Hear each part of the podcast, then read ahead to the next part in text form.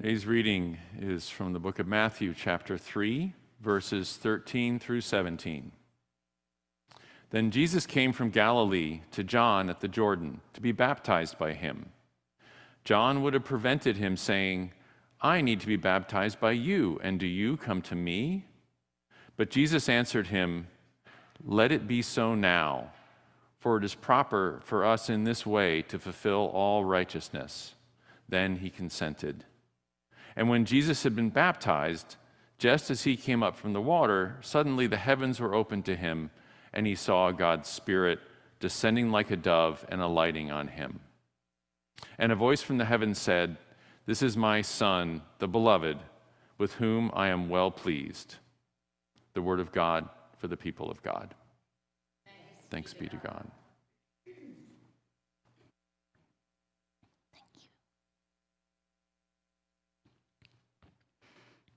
Let's pray. Holy God, you are there, even when we do not notice. Open our eyes anew to what you do through us. In Jesus' name I pray. Amen. This photo is shared, was shared by David Attenborough on his Facebook page and I think I happen to get it because Facebook knows that if there's an animal on it, I will stop and look.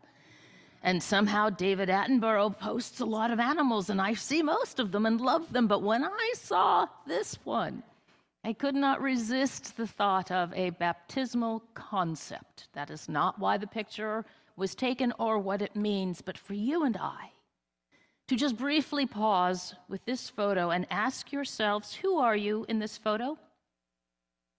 And who is God? The focus of our scripture today is getting all wet and totally dripping with baptismal water. So I've left the baptismal font from last Sunday's baptism, which was absolutely gorgeous. I've left it front and center with the pitcher, which had water in it. Because in our baptism, we are reminded of God's unfailing, steadfast love, kind of like this picture. God first spoke through Isaiah, saying, I have called you by name, you are mine. When you pass through the waters, I will be with you, and through the rivers, and they shall not overwhelm you. That is your assurance. Now, this photo is a drawing from the Mafa Jesus community in Cameroon from the 1970s. Here on the shores of the Jordan River, people gather. They've come from Jerusalem and all of Judea, whatever that means, and all of the region around the Jordan, whatever the actual figure is, it's a huge number. They are coming to hear from John, who was called the baptizer. They were listening and submitting to his suggestion come. Not John didn't suggest much. He told them, come and receive a baptism of repentance. And people heard and they responded. Imagine if they've come from Jerusalem and Judea and all of the region around the Jordan, how many people passed by? And it wasn't just one day. This was a huge event. How many droves of people came and left John? Yet somehow he recognizes Jesus of Nazareth as the Son of God. I would like to think that all people started to run together in John's mind because that would make him more human to me. But obviously not. He knew exactly who Jesus was when he approached him, like Simeon and Anna in the temple, who recognized the wee babe Jesus in Mary and Joseph's arms. He was just known. So I wonder if John, standing on the Jordan, had people around him who were kind of arm wrestling for his attention. After all, this is the first prophet we've heard from in hundreds of years. This must be God working around us. They're not running to Jesus, they're running to John. And I wonder if there was a bit of competition amongst themselves. And then what do we hear that, that Scott read to us? There's Jesus, uh, John saying to Jesus, No, no, no, no, no. I, I must be baptized by you. And Jesus, No, I'm going to be baptized by you. And in fact, these are the first words of Jesus in Matthew submitting, not domineering, submitting. Allow me, please, allow me to be baptized by you. It's necessary to fulfill all righteousness, said Jesus. Now, Jesus' words seem incidental, but if you think about it, I first thought righteousness, oh, you must do these certain things to be righteous. Instead, Jesus is saying, I'm going to be baptized by you as your representative so that you know what I go through, you may also go through, and what I do, you can also do. Its baptism becomes not just one purification of one holy person, but a representation, a melding, a blending, surrendering into Jesus being for you. So Jesus, through baptism, and baptism alone, becomes a representative of all that can happen to you through God. Now, you might have thought baptism was a one and done. Mm-mm. Sure, the event is. But in baptism, you invite the Holy Spirit upon you. Do you really think the Holy Spirit says, ah, I'm finished with you now, I'm gone? All the potential of Jesus is now on you as well. So, what is not sure, of course, is the condition of the water. I was baptized in the River Jordan, and it was nice and calm and muddy like this. But is it always? Is a river always calm? Artists tend to depict the river as calm because that's calm is more holy for us, and this is a holy moment. But couldn't the water have easily have been instead of mild, tumultuous? Rivers, are they controllable? Are they manageable? After this week's storms, you all know, no, a little dry creek becomes a, a potential disaster for homes. So, is following God's path always smooth, as Mafa Jesus community put it in this painting and many paintings? Well, you know the answer to that. It is not always smooth. It may look smooth, but that, does that mean that the river has no force? Mm-mm. You also know that.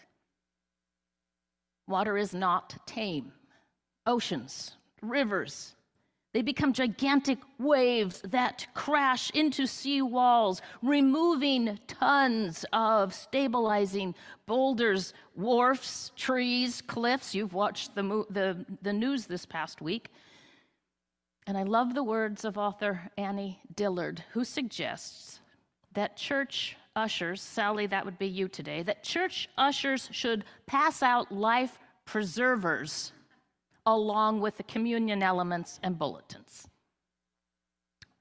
We often walk into this room, or you at home, you walk to your place of home sanctuary thinking, ah, this is my quiet time with God. Well, maybe, maybe not. Jesus insisted that he be baptized. And now we know that he clearly identifies with us. So therefore, we also hear the voice of God in our baptism. And as Reverend Diana said last week, every baptism is a reminder of your baptism. You don't just watch an absolutely adorable Wyatt clap his hands and say, Amen you also remember that you too have been touched, and the promises that are made and the water that is blessed has happened to you. You, standing in that font or in that pew or in the chair in your home, you are now the beloved child. With all of our differences, we share the one identity that Jesus has given us Yes, Jesus was the beloved child. He didn't keep that to himself, he gave it to you. The words of liturgical artist Gwen Maharg, in her words, she said, This should be one of the most encouraging verses in the Bible. At the time of his baptism, Jesus had yet to perform any miracles or miracle. He had not yet done the stuff, yet still, God was pleased with him. We do not have to perform for God to be well, for God to be well pleased. Pleased by God is already there for you. And God calls us beloved. Beloved comes with a next point of action. God touches you with water. Hey you, you are my beloved child in whom I will I am well pleased, and I have a couple of things I would like you to do. The best part about the couple of things God would like us to do, we have absolutely no idea that it's God standing behind us, guiding us to the things that you do in the ministry of your life. We tend to think, oh, I thought of that great idea of a day of service. Well, there's somebody behind you. There's that living water. So use this as the example, the story you know well. The woman escaping her judgmental community runs to the well at noonday to avoid the wagging tongues, and she meets there Jesus. Conversation, he offers her living water. You'll never thirst again. Well, practically, of course, I want this. It's called plumbed water. I want it down in my home right now in Samaria. And that's not, of course, what Jesus meant. You will never thirst again. And I need you to do just one thing. I need you to go back and tell them what you have seen and what you have heard. And she did. Living water made her, who was trying to escape from her community, go back to her community as the beloved of God and say, you know what?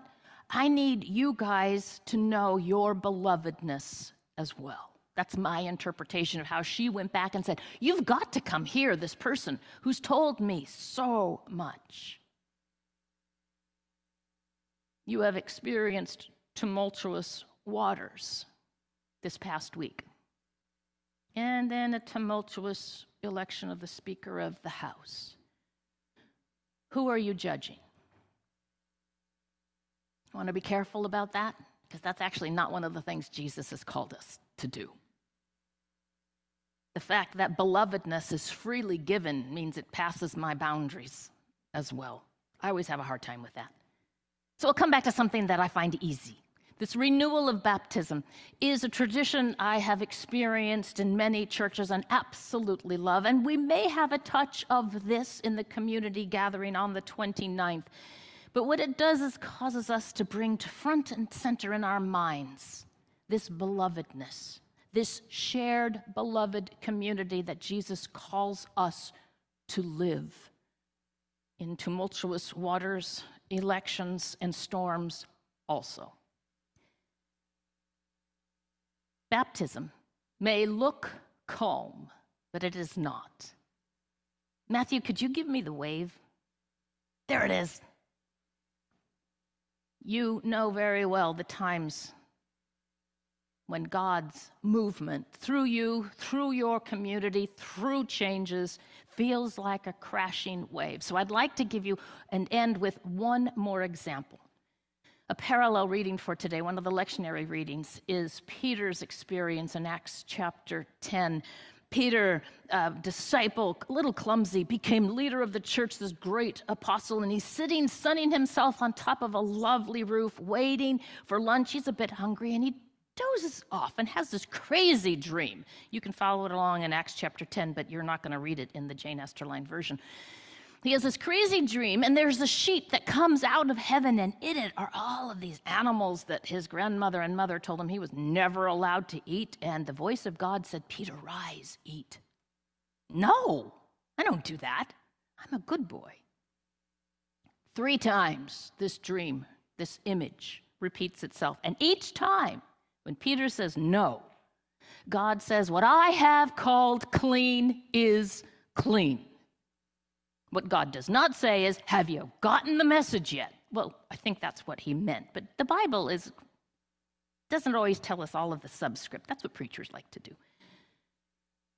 And then God tells Peter in the dream, You're going to have to wake up now because somebody's coming and I need you to go with him. Well, that somebody, do you know who the somebody is?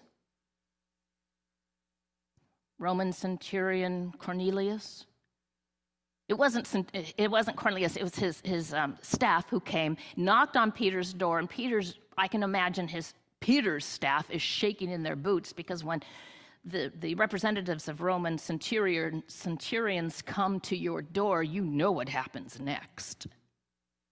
And the message to Peter is Our master is inviting you to come and dine with him. Now, Peter can put all of this together. I just had that dream three times. There's a Roman centurion sitting right at my door inviting me to eat. I'm not supposed to eat food that isn't prepared by my tradition. Peter invites the guests in, and then the next day, Peter goes to Cornelius's house. Cornelius prepares a meal. Peter sits and eats with them and explains and answers the questions Can you tell me about this God of yours? And Peter does and they eat together. And Peter said, You know, in my tradition, I'm not supposed to do this, but God just told me that what God calls clean is clean, and I have to switch my mind around that. And then the lovely other baptism. So we have Jesus' baptism, we have Peter's baptism by a huge wave. Hey, Peter, I need you to go to Cornelius' house and have dinner. And then Cornelius wants to be baptized. And Peter says, What? What prevents us from baptizing you? Another baptism. Peter celebrates God's movement. He has a couple of hiccups along the way. If you want to read Acts 15, Peter starts to waver a little bit, but St. Paul comes in, but that's another story. In Jesus' baptism, God has declared that we are enough. Let me make it personal that you are enough. In Jesus' baptism, we now journey through this sense of learning ourselves that we are enough to make somebody else part of the beloved community. The woman who ran to her village. Come, you people who I was trying desperately to avoid, sorry, that's off the plate. Now come and learn. Peter, wanting to avoid the centurions and the Romans in general, come, let's eat together, let's be baptized. Our journey through baptism is only a beginning. So live into your baptism because that's what God does through you. Amen.